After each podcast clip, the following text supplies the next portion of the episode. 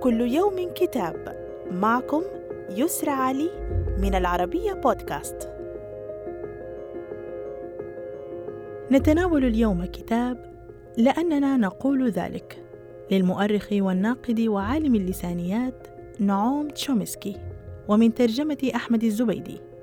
ضم الكتاب مجموعة من المقالات التي نشرها تشومسكي ليكشف باستمرار عن الفجوة بين الواقع والوعد بديمقراطية راديكالية لا سيما في الولايات المتحدة رغم أنه غالبا ما يقدم تحليلا مفصلا للطريقة التي يتم بها تشبيه الديمقراطية في عدد من البلدان التي تخفي وراء الادعاءات الكاذبة بديمقراطية أنظمتها أنماطا متنوعة من الاضطهاد.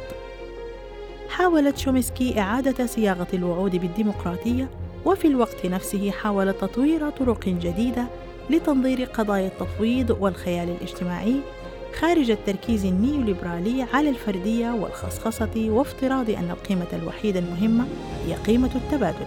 على عكس العديد من المثقفين المحاصرين في خطاب الصوامع الأكاديمية واشتراطات المهنة الصارمة فإن تشومسكي يكتب ويتحدث من منظور ما يمكن تسميته بالمجموعات المترابطة. صدر الكتاب عن دار المدى وإلى اللقاء مع كتاب جديد.